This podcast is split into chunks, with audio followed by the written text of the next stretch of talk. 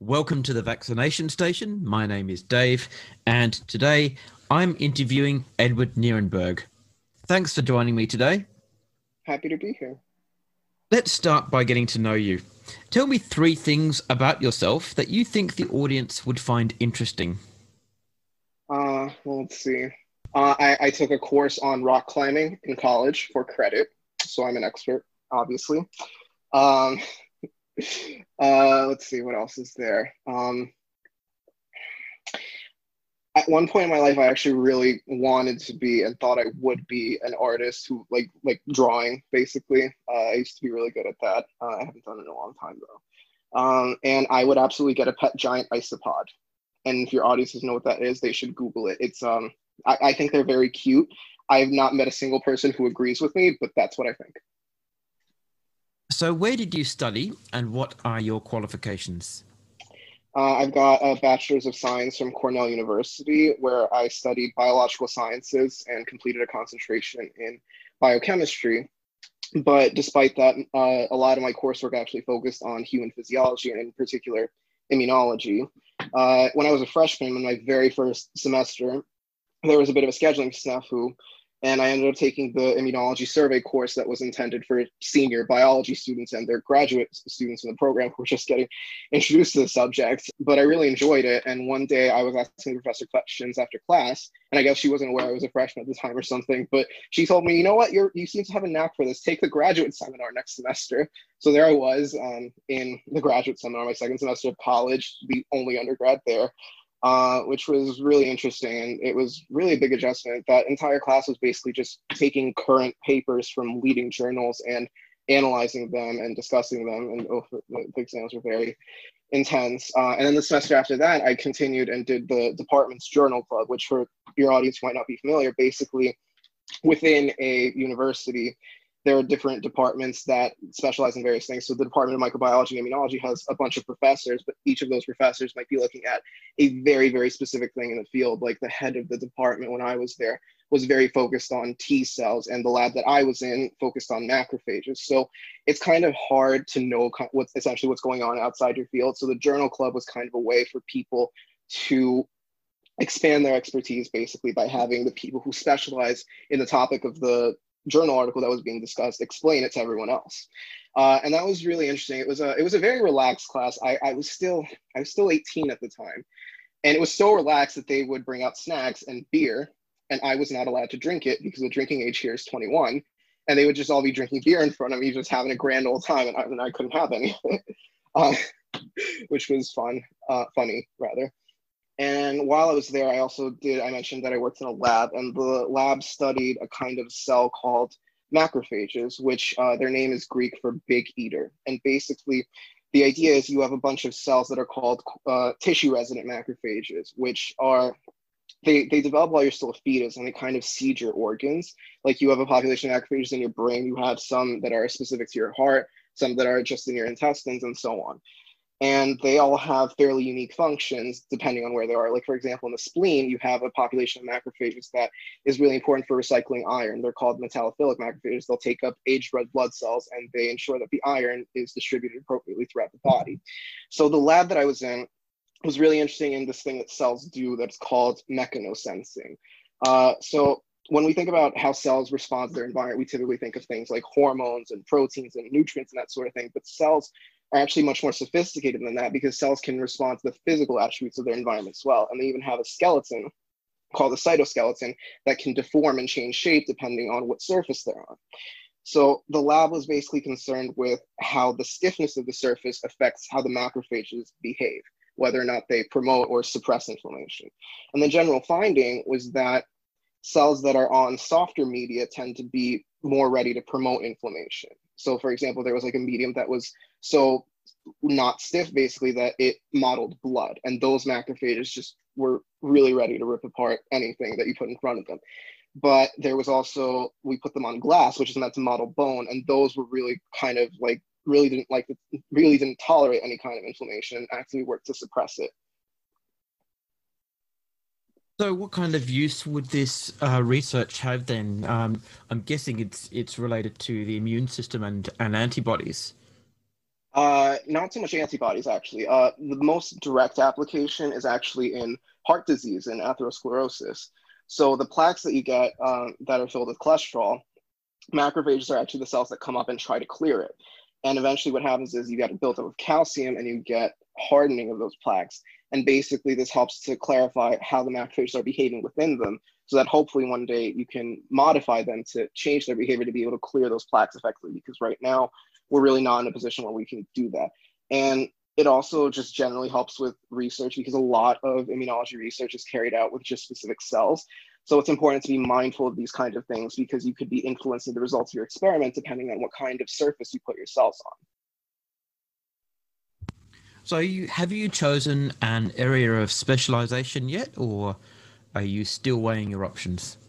Well, it's probably too soon for me to answer that. I do really like immunology, and I do think the cardiovascular system is also very interesting. And I think that the biochemistry that underlies it is very interesting. I, I did still specialize in biochemistry. Um, for that reason, I also really like endocrinology. Uh, I think the nervous system is also really interesting, but I think that it's too much responsibility for me, to be honest. Um, hmm. No, it's, that's a really hard question. I think I, when I shadowed in um, cardiothoracic surgery, I discovered that I find cardiothoracic surgery boring, but cardiothoracic anesthesia interesting. How did you first become interested in medicine as a career?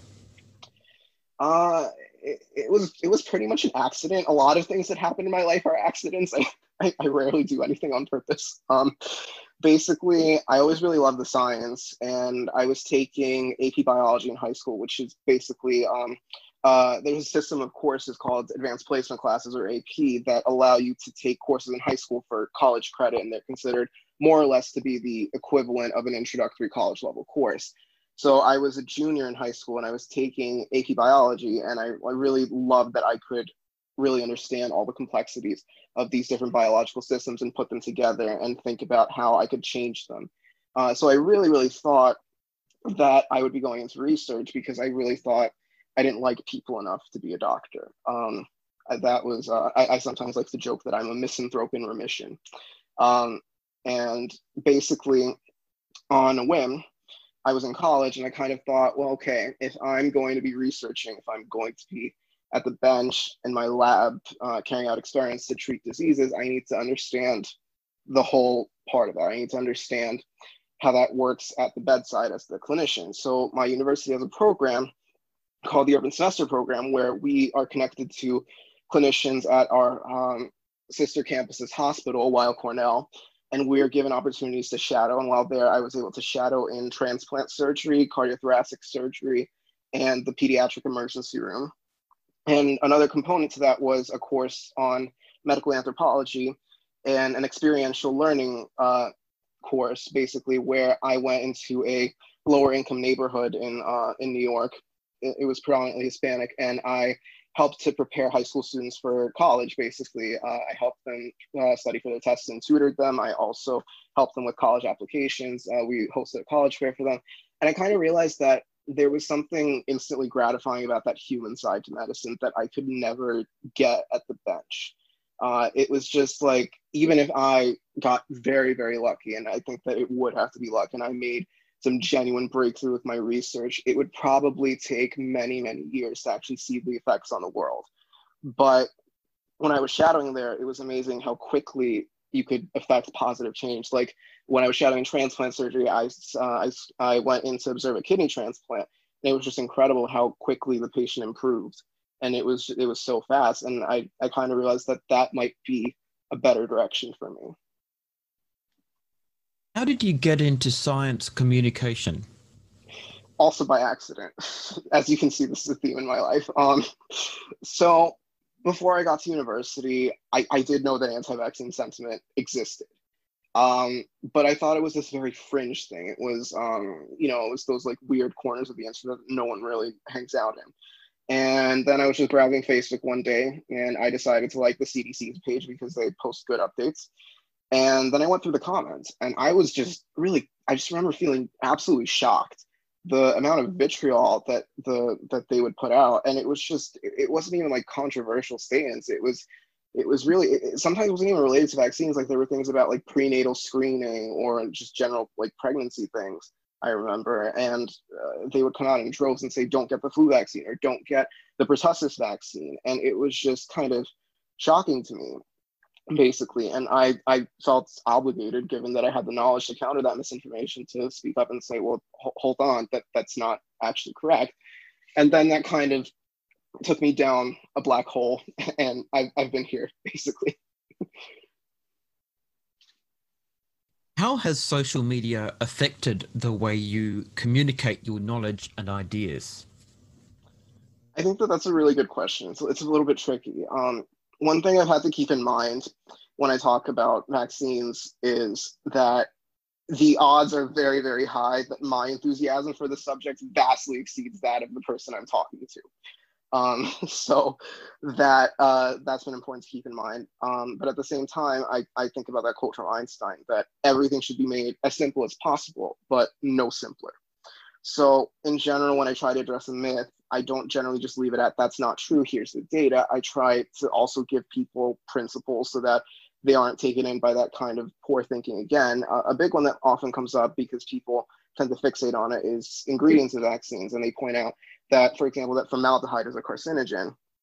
Uh, and then I usually uh, give them that little tutorial about how toxicology works and the first law of toxicology, you know, from Paracelsus, all things are poison, for there is no, nothing without poisonous qualities. It is only the dose which makes the poison. Uh, and that's really a big, uh, a big theme in a lot of vaccine hesitancy. Uh, and I mean, I also uh, did a tutorial recently because with COVID 19 and everything, everyone's kind of fixated on this idea of boosting your immune system. And I basically focused on why you can't do that and why that's not a good idea. And the general theme I've noticed is people are smarter than you think, but they have shorter attention spans than you want. That's certainly been my experience um, running a, a Provax Facebook page for just over a year now. So yeah, there's uh, there's a lot in there that I can relate to. Are you involved in any formal social media initiatives right now? Well, I'm involved with several groups that work to systematically counter vaccine hesitancy as it arises, but I'm not sure whether or not you call them formal. They're they're pretty grassroots. It's just some experts in public health, medicine, social sciences, and well, me. uh, mostly, we just try to enforce a science-based presence on social media where it's needed, uh, and to enforce basically positive vaccine sentiment, but also be forthcoming about the risks. So now that we're onto the subject of vaccines, let's talk about herd immunity. For the benefit of the audience, some of whom might not be familiar with the term, can you explain what herd immunity is and how we achieve it? Absolutely. This gets a little bit involved though, so just bear with me. Um, it's gotten it's this has gotten to be like a really hot topic lately with COVID nineteen because everyone kind of just wants it to be over. Um, but unfortunately, as I have to keep reminding people, even though we are very much over the pandemic, the pandemic is not over. So basically, it starts with this notion that when a critical portion of the population is immune to a disease, that disease can no longer effectively spread throughout the population. Uh, and this comes from this model in infectious disease, which gets a lot, uh, infectious disease epidemiology, I should say, which gets a lot of use, which is called the SIR model. And it's an acronym. The S stands for susceptible, the I stands for infected, and the R is for recovered. It basically says that for any given outbreak of infectious disease, you, you will be able to classify people in the population as either being uh, susceptible, infected, or recovered. Um, and the general theme is you can deplete the pool of susceptible people to stop transmission of that disease. So the idea in more mathematical terms, we have this variable we call R. And R is what's known as, uh, excuse me, R naught. R naught is the basic reproduction number. It basically says that for a given infectious disease, on average, a person who is infected will pass it on to that number of people. So for example, measles is commonly thought of uh, as the most infectious, most communicable infectious disease we have. And its R naught is usually estimated to be somewhere between 12 and 18. So what that means is for every person who gets measles, they will give it to 12 people who don't have immunity to measles, and those people will give it to 12 to 18 people who don't have immunity to measles. And you can see how an outbreak just explodes like that. Um, so the idea is that you need to make R, which is the effective reproductive number, less than one. Because what that means is, on average, each person will pass it on to less than one person, which means that the size of the outbreak is progressively shrinking. Uh, and generally, that's achieved. Uh, it can be achieved through a couple of ways. One thought that's become really popular in the pandemic is to achieve this, at least while we don't have a vaccine, with non pharmacological interventions. So things like distancing, mask wearing, avoiding gathering in crowds, that can go a very long way. And in fact, some states in America have managed to bring R to less than one uh, through these interventions. But the problem is when people stop those interventions, because when that happens, you start getting more infections and eventually R starts to rise above one, and then you reach a state where the size of the outbreak is growing. And another important variable that doesn't really get talked about enough uh, because it's, it's a little bit more sophisticated is what's known as K or the dispersion factor. And basically, this reflects the fact that not everyone will spread a given infection equally well. In general, there's kind of an 80 20 rule where only about 20% of people in an outbreak will actually be responsible for most of the spread. And in particular, some of those people will be what's known as super spreaders. They, they are especially effective at spreading disease. So, for example, in South Korea, there was a woman who is known as patient 31. She did not isolate when she developed symptoms of COVID 19. And through contact tracing, it was determined that she was responsible for over 1,000 infections. However, the R naught of SARS-CoV-2 is typically estimated to be between two and three. So to, as, to remind you, that basically means that someone who has COVID-19 will pass SARS-CoV-2 to between two or three people on average. So either two or three. You can't pass it apart of a person, rather it's an average. Um, so there are both social reasons, like from in the case of patient 31, basically she had symptoms, she didn't isolate, she went to a service in church, she visited some very populous, densely packed spaces. Uh, and as a result, you get a thousand secondary cases from her. Uh, but sometimes there are biological explanations. Uh, so, for example, there is a type of bacteria, E. coli, which we all have, but periodically you might hear of outbreaks of E. coli. And generally, we're concerned about a type of E. coli that's called E. coli 0157H7, which is dangerous because it carries a special toxin, which we call Shiga like toxin and it causes a really devastating condition called hemolytic uremic syndrome, which can be devastating. It can cause low platelets, it can cause anemia, and most seriously, it can cause renal failure. So we get it essentially from contaminated food. The cows are colonized by it and it's spread in their feces. And as it turns out, cows that have this bacteria on their anal rectal junction just shed more of the E. coli, which uh, which accounts for excess spread. Um, the thing about super spreaders that's really important is it actually means that you might be able to get around some of the basic ideas regarding herd immunity in the SIR model regarding a threshold for vaccination because of the fact that not everyone spreads it equally. So, in other words, it might be more important to immunize some people than others because some people will be responsible for more of the spread than other people. But of course, we have no way of knowing in advance who the super spreaders are going to be. So for that reason, it's important that everyone who can be immunized for a given disease is immunized. And even more than that, I would add that it's not all about just bringing R to less than one, because R less than one doesn't mean that you stop getting cases. R less than one means that the size of your epidemic is shrinking. It still means that people are getting sick. It still means that they're potentially dying or developing permanent lifelong consequences of that infection. We are now more than six months into the coronavirus pandemic. And broadly speaking, there are two schools of thought regarding the best way forward. One says we must learn to live with it and just get on with life as normally as possible. And we've seen elements of that mentality in the UK and Sweden, for example. And the other says we must aim to eliminate it by achieving herd immunity. Which do you think is the best approach, or, or is there a third way you'd like to submit? It's it's hard for me to stay measured when I talk about this. I think that I think that there is only one viable solution forward, and it is the path of herd immunity. And more than that, it is the path of herd immunity through a vaccine. For one thing, as far as I'm aware, there has not been a single outbreak of infectious disease in history which has been solved through herd immunity induced by infection. And that has absolutely monstrous costs in terms of the human lives and the suffering. Um, and frankly, I hesitate to even call that herd immunity because it's basically thinly veiled eugenics. You're feeding people to the infection. Whoever it kills, it kills. Whoever survives and gets immunity survives and gets immunity. And you end up creating a buffer.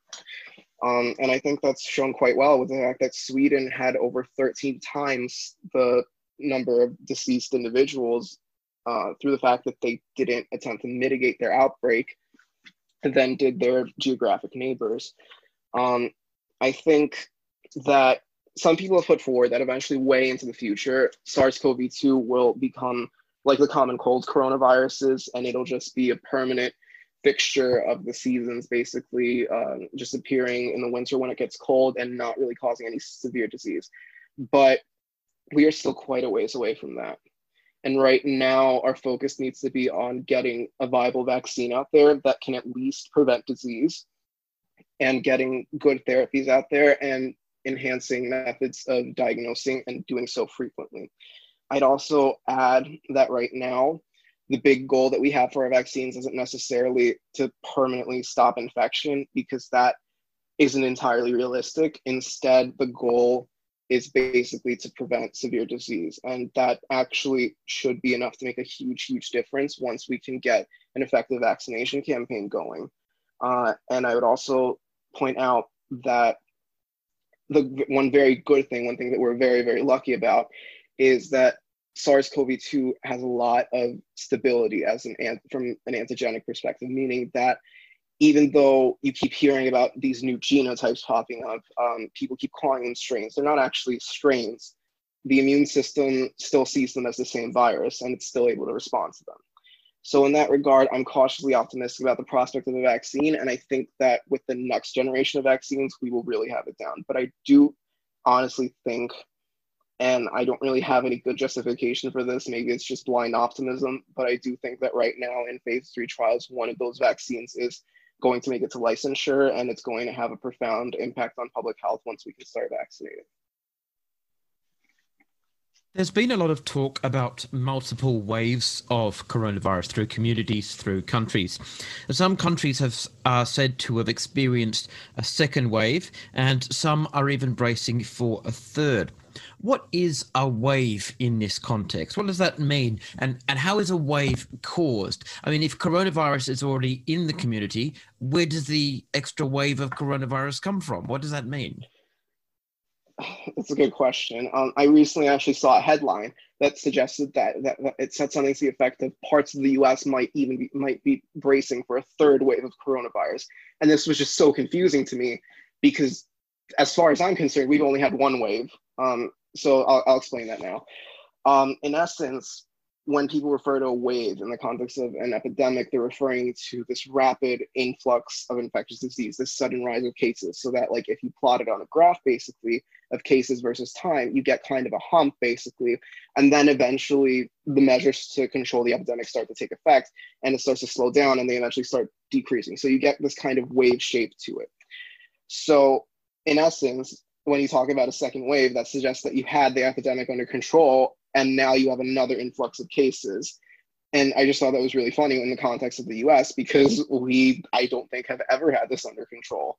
Um, and it's been utterly demoralizing to watch. It's been really horrifying to me. But beyond that, uh, a good analogy, I think, to understand this is with the 1918 flu pandemic, which people continue to draw comparisons to for better or for worse. And basically, the way we think of that one is that there were three waves. There were, in other words, there were three distinct points where the epidemic seemed to peak and then decline. And you, what happened was the first wave wasn't terrible. We were able to bring it under control and the cases dropped, but then people relaxed. People relaxed, and then there was a second wave. And in that second wave, people it's said it's responsible for the bulk of deaths throughout that pandemic. Um, and as for what causes waves, it's a little bit murky. Mostly, I think social factors are to blame. It's basically people think that the pandemic is over, but it's not over, it's just quieter, and they start to relax. They start to ignore masking, or they start to gather in large groups, uh, or they basically think that they can return to normalcy. But as you said, the virus is still there in the community. It's not as prevalent, but it's still there, which means it can still spread. It's also in principle conceivable that there's a mutation that arises basically that people don't have pre-existing immunity to, at least theoretically. But as far as I'm aware, that I don't know of examples in history where that's happened. Um, and I will say that again, right now there isn't good evidence from multiple strains of SARS-CoV-2 as far as we're concerned right now all the evidence seems to suggest it's very antigenically stable which is very good news and if we do experience multiple waves it will almost certainly be entirely because of social factors as you say the, the stability of the virus is very good news particularly when we consider the plans for a vaccine to fight it because obviously we want a vaccine to be able to deal with the the virus as we know it in its current form. And if, if it changes too rapidly, that will present a significant problem as it does with the seasonal flu every year. But mm-hmm. with the stable virus, we can produce one vaccine which will be effective for many, many years to come, as as with measles and, and other communicable diseases. So how close are we to a vaccine for this particular coronavirus? I know that's a difficult question to answer because there are so many different countries working on different vaccines at different speeds. And there's become a bit of an arms race, I think, now with uh, Russia trying very hard to push theirs out as fast as possible. Um, Vladimir Putin has said he, he expects them to be the first. Donald Trump in the US has said that he is developing or he is encouraging the scientists to develop it at warp speed so that they can try and have one up by the end of the year. To the average person this sounds a bit alarming because we're accustomed to the idea that vaccines actually take quite a long time to develop and necessarily so. So on this subject how close do you think we are to uh, getting a vaccine? And how can the vaccine development process be accelerated in in the way that Russia and, and the US, for example, are attempting to do?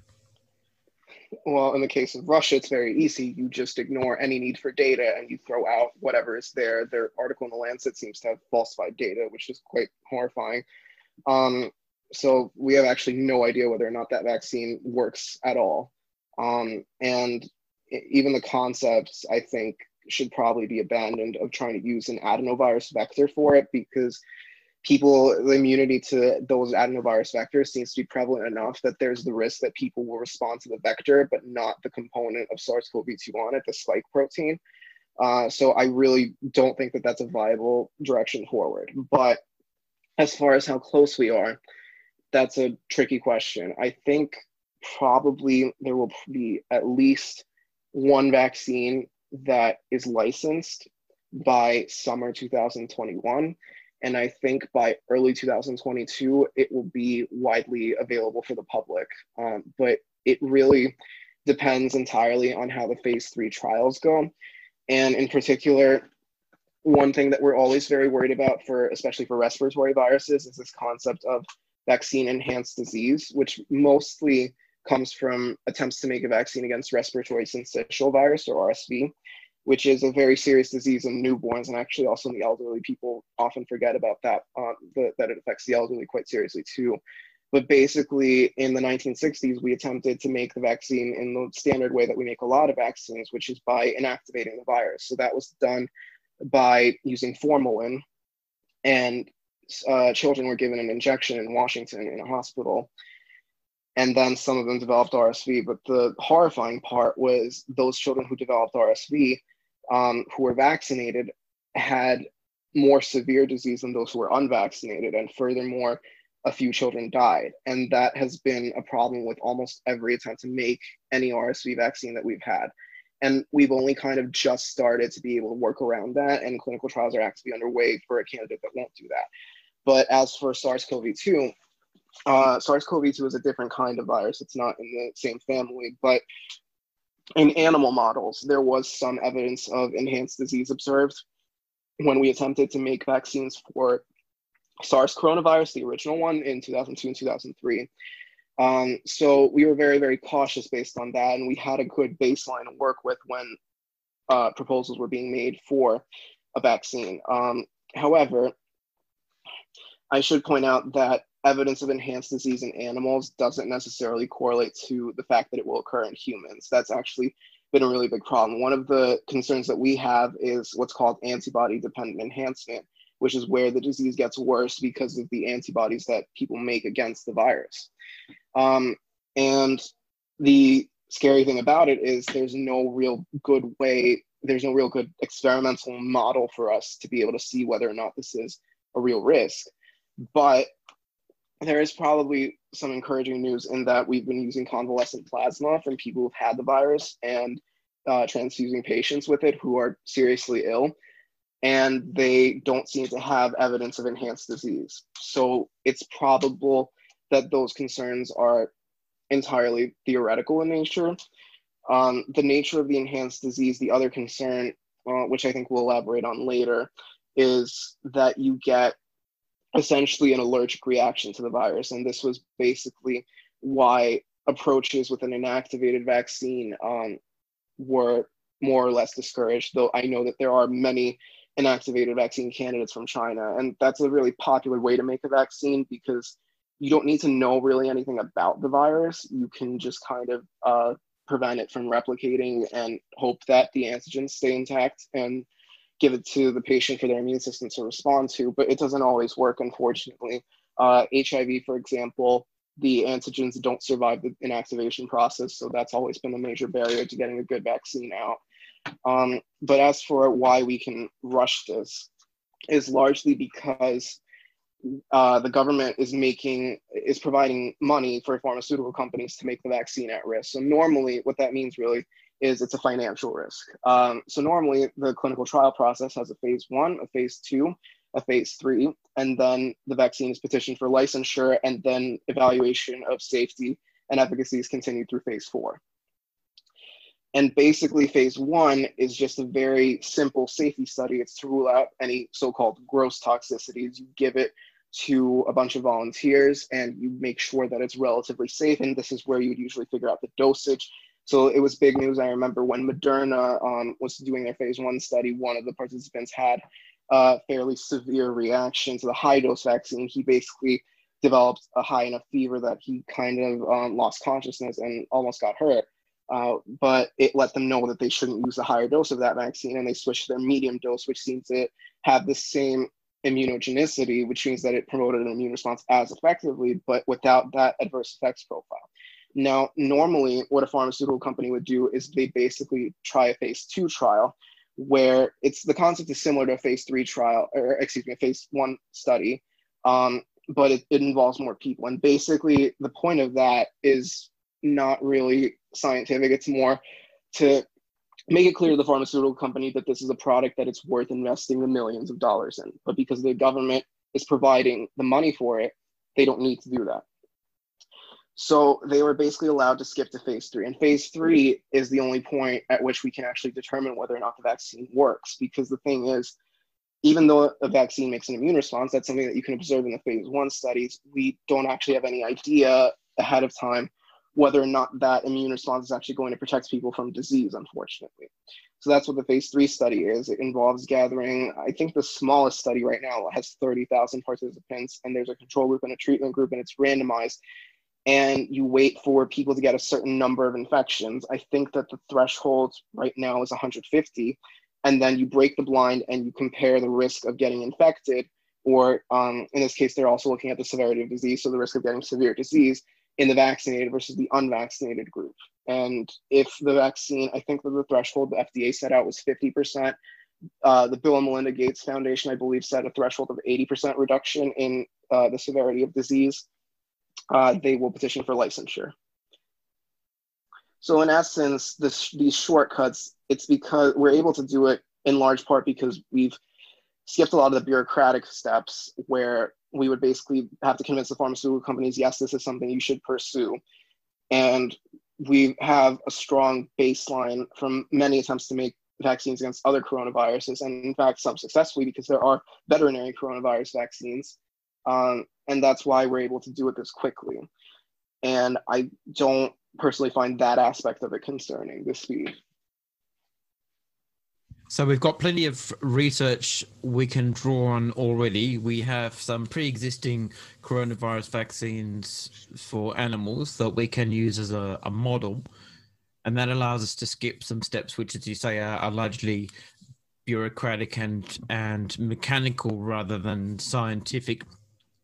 If we were purely interested in the science, we honestly could just throw out a vaccine and just go straight to a phase three study but the reality is that it's not enough to prove that it's effective. We have to make sure that it's safe, and that's generally a stepwise process. And pharmaceutical companies, contrary to what many anti-vaxxers might tell you, don't like being open to liabilities, and they don't want to be responsible for producing a product that sickens people. The mortality rate for this particular coronavirus seems to vary considerably between different countries because I, I understand there are multiple factors that affect its uh, severity and its capacity to cause lasting harm or or even death. So I, I know there are a number of comorbidities which are significant, like older age or obesity does this complicate our ability to calculate herd immunity? And are we any closer to figuring out the herd immunity threshold for this virus?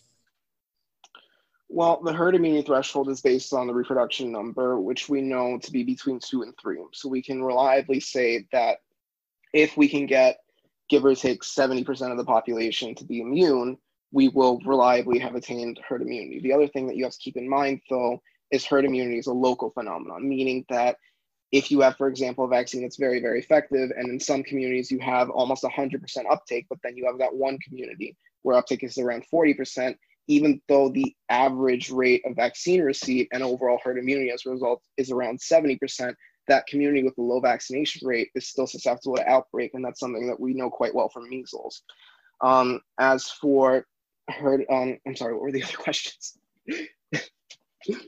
Sorry yeah um i was just saying that are we any closer to to determining what the herd immunity threshold is? You've pretty much answered that. You said it's it's around 70% and that leads me to my next question which is do we know if there's any country that has begun to approach this threshold naturally in the absence of a vaccine? Because of course that is one argument that's being used in in some quarters. Um, to say, you know, we we don't really need a vaccine. We can get used to this virus, and we can naturally develop herd immunity, and that will be sufficient to keep it under control. Oh boy, um, I think that the path to herd immunity without a vaccine has absolutely monstrous costs, and I sincerely hope that no country has that as a plan, um, especially now. I know that in back here in the U.S. we have a senator who I, I will refrain from commenting on my views on him, but suffice it to say, he alluded to the suggestion that New York is near herd immunity because seroprevalence of the virus, um, the, the, proportion of people who have antibodies, is somewhere around 20%. And this is just absolutely delusional. They're, they're, uh, as I said before, owing to the heterogeneity, that variable K, you can sometimes achieve herd immunity at levels of uh, vaccination below what the threshold might suggest, but not something so dramatic as to go from 70% to 20%. That's just absurd. Um, and it's just, it's not viable. I know, um, so there was a perspective piece in the New England Journal of Medicine that talked about the possibility for masks to uh, be, to essentially kind of substitute for the role of vaccines because they filter out some proportion of virus, but some people might get a smaller dose. And this would grant immunity in the way that variolation did in the past uh, with uh, smallpox when it was first discovered. But I really don't think that has potential. A major component to variolation is the fact that it was done through a different route because smallpox results generally when you inhale the virus, whereas variolation was done through the skin. So the disease you get is very different and it's much milder. Um, and that has some concern. People should absolutely still be wearing masks, especially in circumstances that they can't distance from each other. And also given what's been emerging regarding the ability of the virus to be transmitted, transmitted as an aerosol pretty much all times that they're in public. But it's important not to oversell the importance and suggest things like that the, that the mask can cause, uh, can let us achieve herd immunity. So, is it possible for people to become reinfected with SARS CoV 2 uh, after they've already had it? Do we do we have any solid data on that, or or can we safely conclude that anyone who's caught it once now has natural immunity? I think that when it comes to this, there are no safe assumptions. There have been documented reinfections with, uh, and they've been, that's been proven.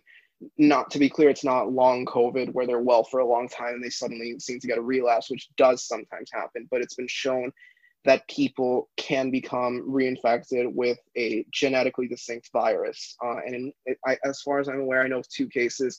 In one of the cases, the patient basically didn't mount a very good antibody response the first time. And their second case, they tested positive, but they were asymptomatic. In the second case, the patient had the infection once and it was relatively mild. But then the second time they got it, it was worse. The big question though isn't so much is reinfection possible as much as is it common? So, for example, you mentioned how measles grants very good durable immunity, but if you look hard in the literature, you can still find reports of people becoming reinfected with it. And that's really the concern from a public health perspective. Um, I've seen people point to this with concern about what this means for a vaccine, but the answer is actually probably not very much at all because well for several reasons. One one of the big reasons i think is there was a study uh, that was in cell where they performed autopsies on patients who had died of severe covid-19 and they found a really important immunological anomaly which is that their lymph nodes seemingly were really really deficient in this structure called a germinal center. And that's important because those long-lived antibodies that provide good durable protection are made through interactions that occur at the germinal centers. So what that suggests potentially is that one of the mechanisms, and we still don't really understand the mechanisms actually by which we can keep getting reinfected with different coronaviruses because they're pretty genetically stable. So it's not like the flu where there are just so many strains because the flu actually, if you get infected, you have immunity for a long time, but because there are so many strains, you can still get sick. Um, with coronaviruses, it's really unclear, and the limit of the common cold coronaviruses seems to be about six months, and then people start getting cases again. That most of which are really mild, but can still potentially be problems. Um, so, as far as what that means for a vaccine, because most vaccines actually work in large part by helping to induce those germinal center structures in the lymph node and generate those durable antibody responses. And in large part because the vaccines won't have the pathogenic capabilities that the virus does. I think that this is actually probably good news as far as the durability of the immunity that can be conferred by a vaccine as opposed to what comes from the infection. But as for how common or how important reinfection is, that's still pretty unknown. Unfortunately, it's still a little early in the pandemic for us to really understand that. Even without the possibility of reinfection, there are many concerns about permanent damage to people who've had the virus once and are still suffering from the effects. Now, given that this pandemic epidemic has only been a pandemic for you know just over six months, I understand that it's difficult for the doctors and scientists to calculate longer term effects of the virus on on a person's immune system or, or on a person's health in general. But do we have any clues yet about the possible long term effects of contracting SARS CoV 2? We do have clues, and they aren't inspiring optimism. Um, so there's a lot we don't know as far as long-term sequelae they're called of covid-19 there was this we have a study that showed that as many as 87.4% of patients still had some kind of residual symptoms on average two months after the infection which is a huge percentage. Um, most commonly this is like myalgia so like joint pain or fatigue or mental fogginess which um, can still be very disruptive. Even though they're not necessarily severe they can really interfere with daily life a great deal.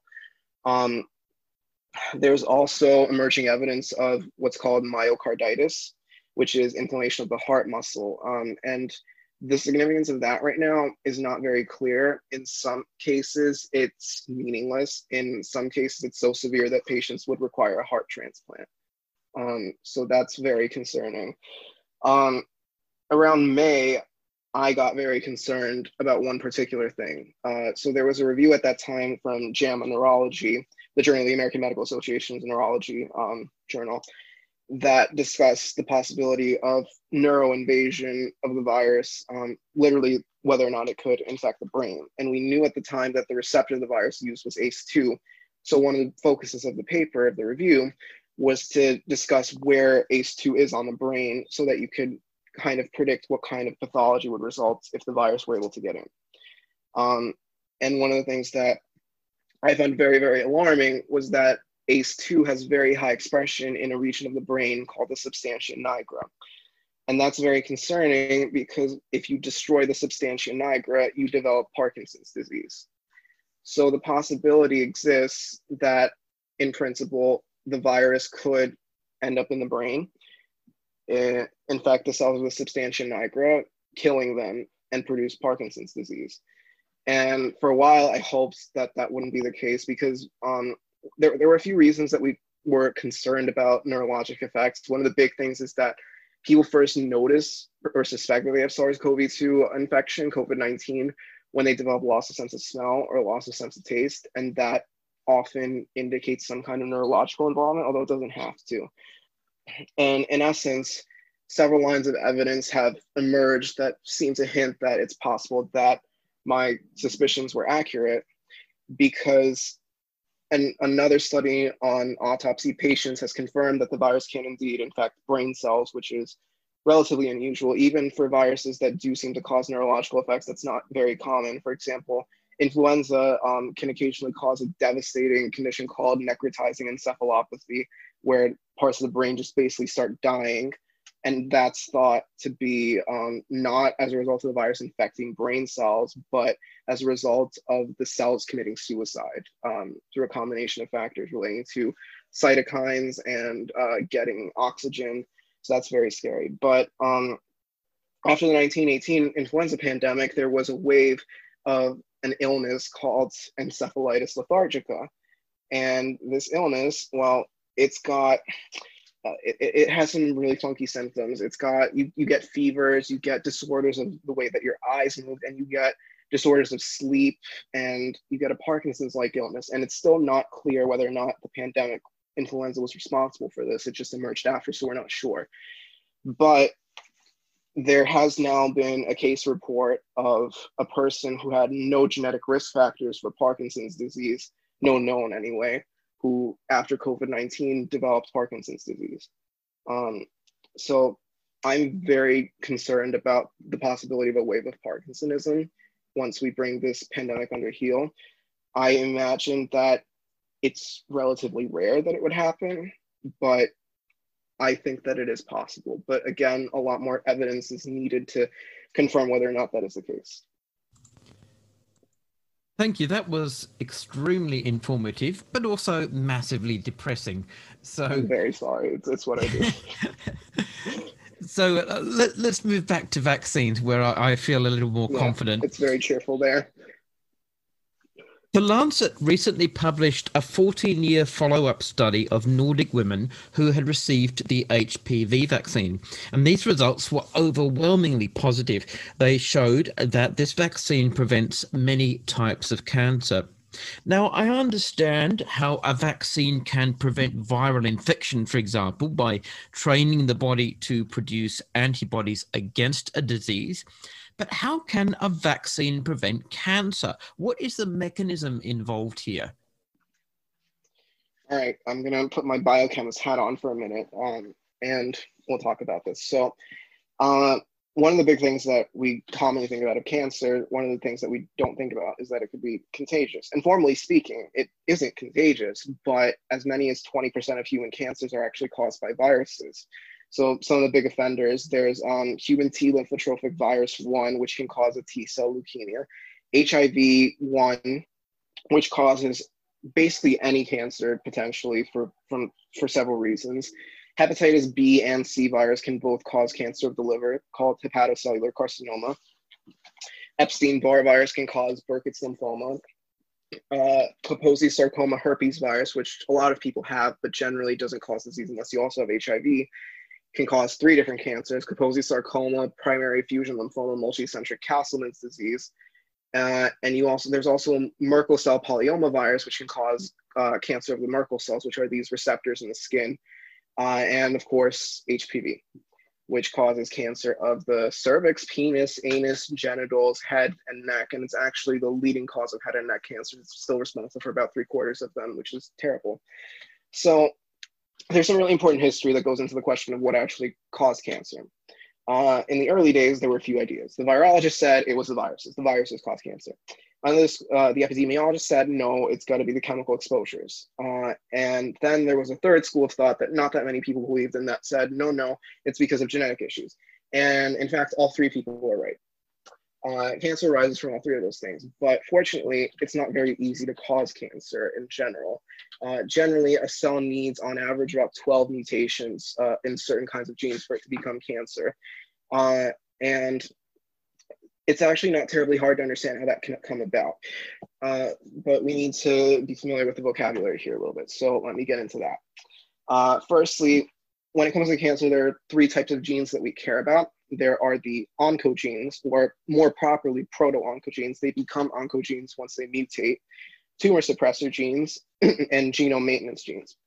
And basically, the idea is that all cells have a cycle that they go through that controls their division and cancer occurs when this the cell's division basically doesn't follow this cycle anymore when it becomes detached from it and you can imagine that the requirements for a cell to do this are fairly extensive so the cell cycle actually isn't that complicated uh, when you examine it basically at least uh, it has four parts to it and it's got three checkpoints so the first one is called g1 which stands for gap one and that is a pretty boring phase. The cell is basically just growing, it's acquiring nutrients, it's carrying out its usual functions, and then you got a checkpoint before it gets goes on to the next phase, which is S, which stands for synthesis.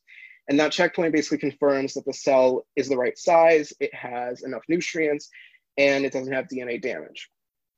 If the cell meets those criteria, it can pass into the S phase. And at this point, if the cell enters the S phase, it is absolutely irreversibly committed to cell division. It will eventually divide. Um, so during S phase, the cell is duplicating everything inside of it because it's now committed to division. It has to split everything inside into two cells. Then there's a second checkpoint before it enters the next phase, gap two or G2, which is where you ensure that DNA replication is complete and there's no damage to the DNA. Once that happens, you enter the M phase, which is which stands for mitosis or meiosis. If you're talking about sex, uh, the gametes, the cells that are responsible for the production of, for reproduction of uh, organisms, and basically in this process, the duplicated chromosomes kind of have to be pulled apart from each other, and that process is mediated by a structure called the mitotic spindle. And there's a checkpoint there that makes sure that it's properly attached so that each cell ends up with all the right chromosomes because otherwise you can get a cell that has extra chromosomes and a cell that doesn't have enough. So the genes that promote passage through this process are called proto-oncogenes. And the genes that suppress this process are called tumor suppressor genes. And genome maintenance genes are there throughout to basically ensure that the genome is stable, that it's not constantly acquiring mutations and everything the thing is that as cells grow and divide, they will always gain some kind of mutations. And most of the time, that's actually not a big deal. Most mutations tend to be neutral. A few of them are bad, and even fewer of them are good, but most of them, it's not really a big deal. And basically, to deal with this, we have this thing called a Hayflick limit. So the Hayflick limit is the number of times that a cell is allowed to divide before it commits suicide, or what's what the cell biologists call apoptosis, where there's a second silent P because people are Greek and Greeks have to make everything complicated because just look at democracy. Um, and so, as I said earlier, cancer doesn't just happen, right? Uh, I had a biology teacher once tell me that if you look at the nucleus of a cancer cell, it's like a bomb went off. It, there are really profound genetic anomalies that result. So the idea is there's something called the two-hit hypothesis, uh, which says that you you have two copies of every single gene. So to get cancer, you need at a minimum mutations in both copies of a tumor suppressor gene. And you can also have mutations in your oncogenes that make them more active, uh, in, in your proto-oncogenes, excuse me, that turn them into oncogenes and make them more active. So that's the basic idea behind how cancer happens. Um, so generally when viruses cause cancer, it's kind of accidental. Uh, but basically the idea is that HPV has a couple of proteins. Um, two really important ones though, they're called E6 and E7. E7 is the big one. It targets, well, actually, they're both big, I shouldn't say that. E7 targets a family of proteins called the retinoblastoma proteins. And they're so named because they're, they were found to be mutated in cancers of the retina or retinoblastomas. And they prevent progression in the cell cycle, basically. So E7 basically binds to them inside the cell and ensures that they get destroyed. So now you don't have that checkpoint to keep the cell from progressing in the cell cycle, making sure that its DNA isn't damaged and all that. The thing is, you have another backup. You have something called P53, or what's commonly known as the guardian angel of the genome. And it's another checkpoint, it's another tumor suppressor gene. And it can actually, if the DNA damage is too extensive, it can actually cause the cell to commit suicide. But the problem is the protein E6 in the HPV has evolved to destroy this thing too. So the result is cells that get infected with HPV end up with no real mechanism to prevent their cell division and they constantly just acquire more and more mutations. There's also another protein called E5, which is shown to be important for the development of cancer, but it's not as clear what the mechanism behind that is. Uh, so basically, the concept of the HPV vaccine is you have to stop the infection before it even occurs, which is a very, very, this is the absolute highest standard for how a vaccine can work. So the vaccine itself, it contains what are called virus-like particles, which is basically just like the membrane of the virus with proteins that are on the virus on it and no ability to replicate, no ability to cause disease. So it basically just has these structural proteins called L1 on them. Uh, and it uses the structural proteins from multiple different types of HPV viruses. And then with the aid of the adjuvant, it can elicit extremely potent and long-lived antibodies to the L1 protein. So that what happens is uh, for HPV to actually cause an infection, it can't really cause it directly through the skin. It has to get in through abrasions. And the idea is that when this happens, there's damage to a blood vessel that causes the antibodies to leak out, and they actually bind the virus before it can initiate an infection. And therefore, it prevents the chain of events that results in HPV-induced cancer. Thank you. Again, that's a, a nice comprehensive response uh, that uh, helps to explain both the, the mechanism and, and the causes of cancer and, and how the vaccine can address and preclude that. While we're on the HP vaccine, uh, HPV vaccine, it's worth noting that for whatever reason, this vaccine is particularly loathed by anti vaxxers who've invented all kinds of lies and conspiracy theories about its alleged side effects, in, including infertility, for example. But why is that? Why are anti vaxxers so intensely triggered by this vaccine above all others? I think that it's multifactorial. Um, I think a big part of it is relatively little of the anti-vaccine movement is really about vaccines. You you do get those people who are worried about the ingredients, and that's certainly understandable. But a lot of times, people generally cling to it uh, because of an underlying ideology, and often those ideas. A big one is purity, and another one is liberty, and another one is the pursuit of control. Um, so the idea is that this is a vaccine against a sexually transmitted disease. And so, firstly, the notion for a lot of parents that their children will one day be having sex um, is it, it invokes some complex feelings, suffice it to say. And people, um, because of those complex feelings, people worry that by giving this vaccine to their children, they're licensing them in effect to have sex.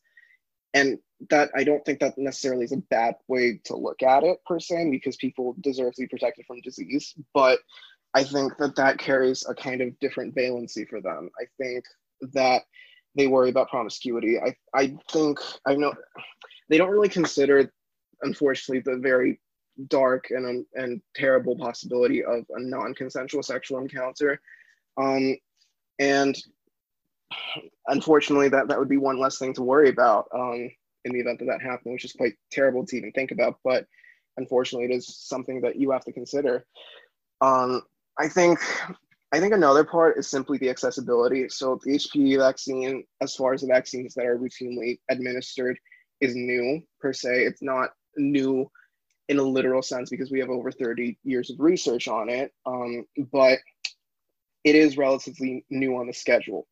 And that means that it was it was released to the public when we had an internet and forums and chat rooms, and parents could post all sorts of scary anecdotes about vaccines and disseminate falsehoods about them that could frighten someone who might not know better, especially an anxious new parent who is utterly terrified of the possibility of doing anything that could harm their child. Yeah, that all makes perfect sense. And actually, it brings me to my next point. We both know that anti vaxxers are notorious for their opposition to vaccine mandates. And they say that they are fighting to protect their parental rights and the bodily bodily autonomy of their children. And this, of course, also feeds into the fear mongering about the HPV vaccine. So anti vaxxers like to say, my child, my choice. Now, how would you respond to that as an argument against vaccine mandates in general and against vaccines specifically? Well, well, that's complicated.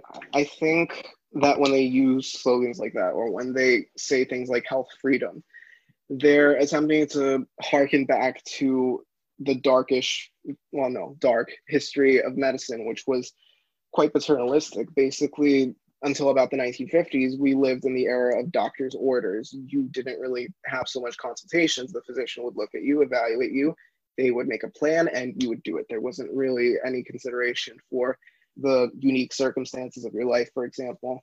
Uh, and that's progressively evolved over time. Now we have this framework known as shared decision making. So, this is where, in essence, it holds that the clinician is the source of expertise and the patient is the source of values. And together they come to a decision that is essentially mutually satisfactory, but ultimately the patient will have final say owing to that facet, that bodily autonomy. Uh, it's actually evolved a little more now because now we have kind of this framework called shared decision making too, where some patients might simply not know their values because they're forced to consider things they've never thought about. So, for example, their end of life wishes, right? Like, how long would you like to be on a ventilator? Would you like extraordinary measures? A lot of patients can't really grasp what what that really means and what consequences are associated with that. So, in addition to being the source of expertise, you actually have to help the patient to formulate their values uh, as the clinician. But the problem with these perspectives is that these are fundamentally not how pediatric care works, because in pediatric care, you aren't making a decision for your body. You are making the decision on behalf of another human being. And owing to that, uh, in general, parents are given considerable latitude when it comes to choices regarding their child's health care because there's a baseline assumption that they understand the unique circumstances of their child's life better than do other people. And so they are given deference. The problem is that parents don't have medical expertise in general, and for that reason can make catastrophically bad choices regarding their child's care. And to deal with this, several schemes have arisen to essentially protect the best interests of the child. Uh, one example is what's known as the harm threshold. This basically says that if a supermajority of experts would universally agree that what a parent is proposing is harmful and significantly so, they can act against the best wishes against the wishes of the parent and in the best interest of the child. So an example of this would be, for example, a child who has cancer and chemotherapy has a very, very high probability of curing it, but the parent refusing to do it and allowing the cancer to get worse. Or in some cases, an argument could be made that if a high risk injury is, exists for tetanus, then uh, if a parent refuses it, it can be done over their objection, although that gets stickier. You generally cannot use this to justify vaccines, in large part because owing to the success of vaccines, the incidence of vaccine preventable disease has declined to such a point that for any given individual, the probability of getting one is not high enough that you can make this argument. But nonetheless, parents and clinicians uh, who deal in pediatric care have an obligation in the best interest of the child. And to reduce that to basically the whims of the parent and to completely ignore what is best for the child, what is best for their health, to not consider it, I think is not appropriate conduct for a parent. There's also, uh, too, in the anti vax community, there seems to be a general attitude of my child is my property, and therefore I have yes. the sole right of decision making about what happens with and and to that child, which I, I think is a very regressive mentality and also runs counter to the concept of bodily autonomy that they claim to be defending, ironically enough yeah, they don't really grasp bodily autonomy. It automatically fails because it's not about them. It's not about what's being done to their body, which means that it isn't up to them fundamentally, if you want to take that route. In pediatric care, of course, you have to be paternalistic because you're dealing with infants, and infants can't tell you whether or not they understand the risks, benefits, and options available to them and how it could affect their life and quality of life and so on. Um, so that's why you defer to what the medicine, what the science says is best. And then as they get older, you start to progressively involve them in their decisions. There's um, there's a framework that's commonly used in pediatrics um, that's called the rule of sevens, which basically says that you go every seven years. So for example, from age zero to seven, children don't really participate in decisions regarding their care. From age seven to 14, you can start to involve them, but ultimately parents will have final say. And then from age 14 and up, you can basically trust that they can carry out decisions for themselves without the need of their parents. Moving on to another common anti vax argument. This one stems from a guy called Russell Blaylock that you're probably familiar with. He is an anti vax doctor who claims that vaccines, quote, shift your immune system to a weaker antibody type immune system, end quote, called TH2. What is he talking about? And is there any truth to his claim? All right, now I got to put on my immunology hat. Um, so Russell Blaylock is talking, in essence, about the different types of immune responses that a person is capable of mounting. Um, so there's this common perception that I've noticed that people sort of think that their immune system is either on or off, and when you've got an infection, it's on, and when you don't have one, it's off. But that's not really how it works. The immune system is always on, it's just doing different things at different times. So the way that it responds is dictated by the kind of threat that you have to deal with. So, for example, you would not respond to a fungus in the same way that you would respond to a virus. They are completely different pathogens and require different responses. So, way, way back in the past, we looked at leprosy infections. And we noticed that in general, people who got leprosy, they went one of two ways. One way was called tuberculoid leprosy, and this is associated with a specific pattern of cytokines, which are these like small proteins in essence that instruct other cells what to do. And the other one was called lepromatous leprosy, uh, which is associated with a different pattern of cytokines. And we called the lepromatous pattern Th2 and the tuberculoid pattern Th1. And basically, what was observed is in tuberculoid leprosy, patients had a pretty severe course, but they survived quite well. Um, and in Th2, patients were basically unable to control the infection. The course was relatively mild, but it ended up being fatal. The reality is that no immunologist today basically uses the Th1 or TH, Th1, Th2 framework because it is extremely reductive and doesn't capture accurately the complexity of the immune system. Uh, with the Th1 response, we associate that with a type of cell called a T helper 1 cell or Th1 cell. With the Th2 response, we associate with a type 2 cell. The problem is we started trying to apply this model to understand autoimmune diseases. And we started saying some autoimmune diseases are Th1 dominated and there's a Th2 dominated. And then we discovered a third type of cell, which you would think would be called the Th3 cell, but no, it's called the Th17 cell. Uh, and it's so named because it makes a protein called interleukin 17 uh, and they're named for the order that they're discovered in. So that kind of uprooted the whole model because now there was a third type, the Th17 uh, cell. And basically, now it's a little bit, this is a little bit oversimplified, but basically we group the kind of immune response you can make into three categories. So Th1 is generally really effective for viruses and intracellular bacteria. Th2 is really good for large parasites like worms, basically. And then Th3 is mainly for extracellular bacteria and fungi.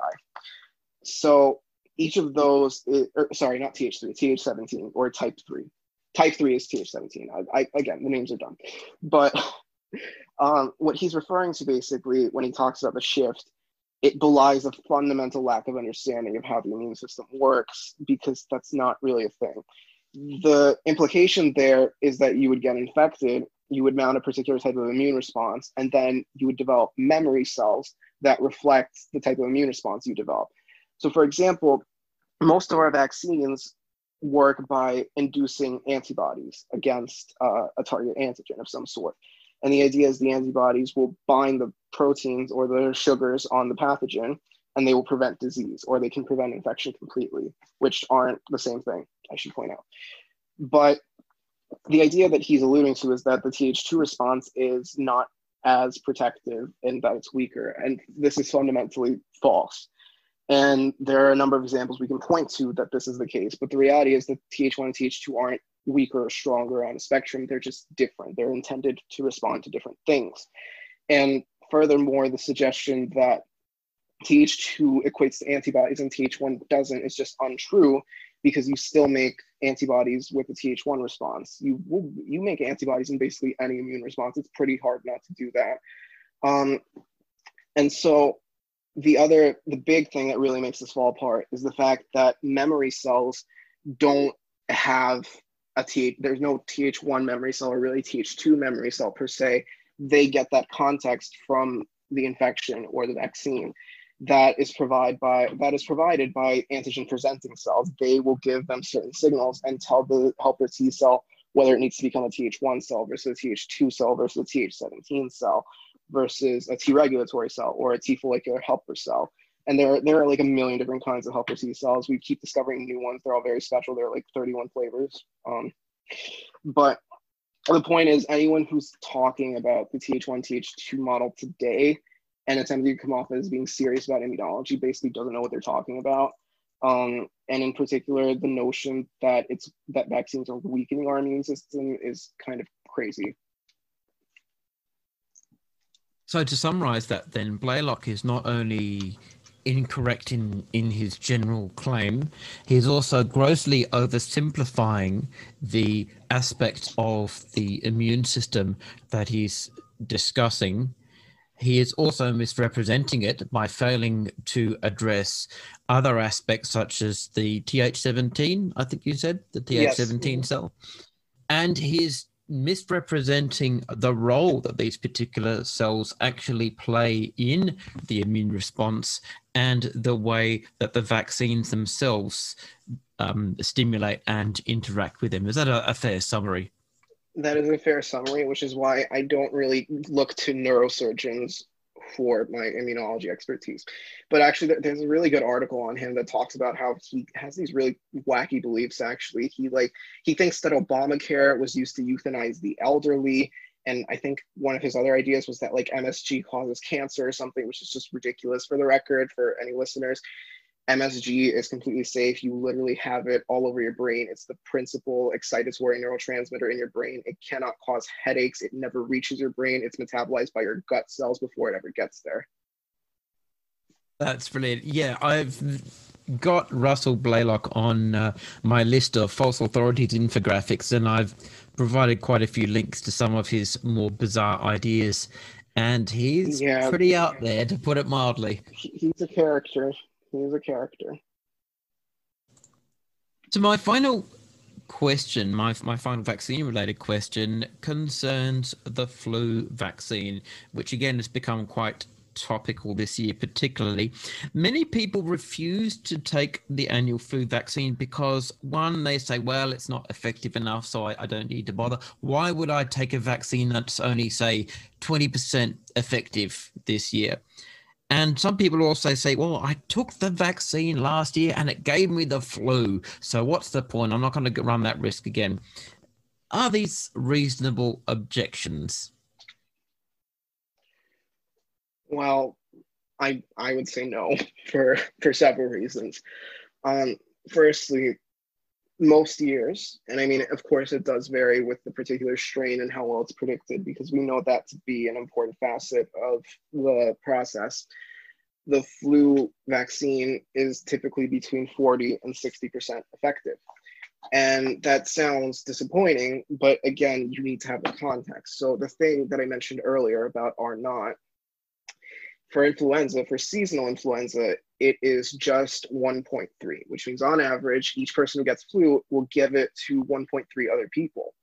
And what that actually means for a vaccine is if hypothetically every single person were to get it, to prevent transmission of flu, it would need to be only 23% effective, which is really not that high and we far exceed that most years. I think the lowest it's ever been on record is 19%, but I'd have to double check that. Um, the big thing though is even though a fair amount of the time the flu vaccine is not able to completely prevent infection, but it does prevent disease. And indeed, there is literally a ton of data out there that show that people who receive the flu vaccine and still get the flu fare far, far better than people who don't get the vaccine and get the flu in terms of ICU admissions. And actually, in fact, heart attacks, there are multiple studies that showed the flu vaccine dramatically can, or, or I'm sorry, the flu virus, the infection can dramatically raise the risk of heart attack in patients. Um, and actually, a study showed that flu vaccine is roughly as effective at preventing that as statins, uh, which is pretty incredible. So, and you have to take statins every day for quite a long time to see any effect. With flu vaccine, you just get it once a season. Um, so regarding that, the other part that I often hear that you pointed out is that people think that they got the flu from the flu vaccine, and simply put, this is impossible. And the, the basic reason for that is because there is no flu virus in the flu vaccine, in the shot at least. Um, there is absolutely no potential for that. What can happen is, well, firstly, one, you might just be feeling the effects of your own immune response. Those really ugly, nasty symptoms that you get when you're sick, that's not the virus, that's not the, the disease, that's your immune system. It's making your body an inhospitable environment for that infection, and that feels uncomfortable. Uh, alternatively, you could have gotten a cold. A lot of people don't really grasp how serious the flu is. I had the flu when I was around 12, and I've never been anything close to that sick in my life. I thought I was going to die. I remember just like my bronchioles felt really really constricted and they were like filled with mucus. It was just it was so hard to breathe and i had like a fever like 105 and it wouldn't go down no matter what medications i took for like three days. And all my joints hurt and like i just remember i couldn't get out of bed. It was really really terrible. Um so if you had like a mild cold or whatever it was either that you had a cold or you are reacting to the flu vaccine as you should be but you didn't have the flu in all likelihood. And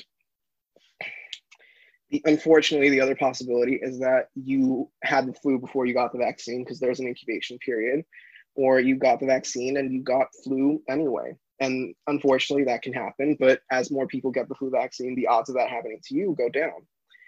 The other piece to this conversation, though, is some people point out that there is a live attenuated flu vaccine, which is given as a nasal spray, and that's true.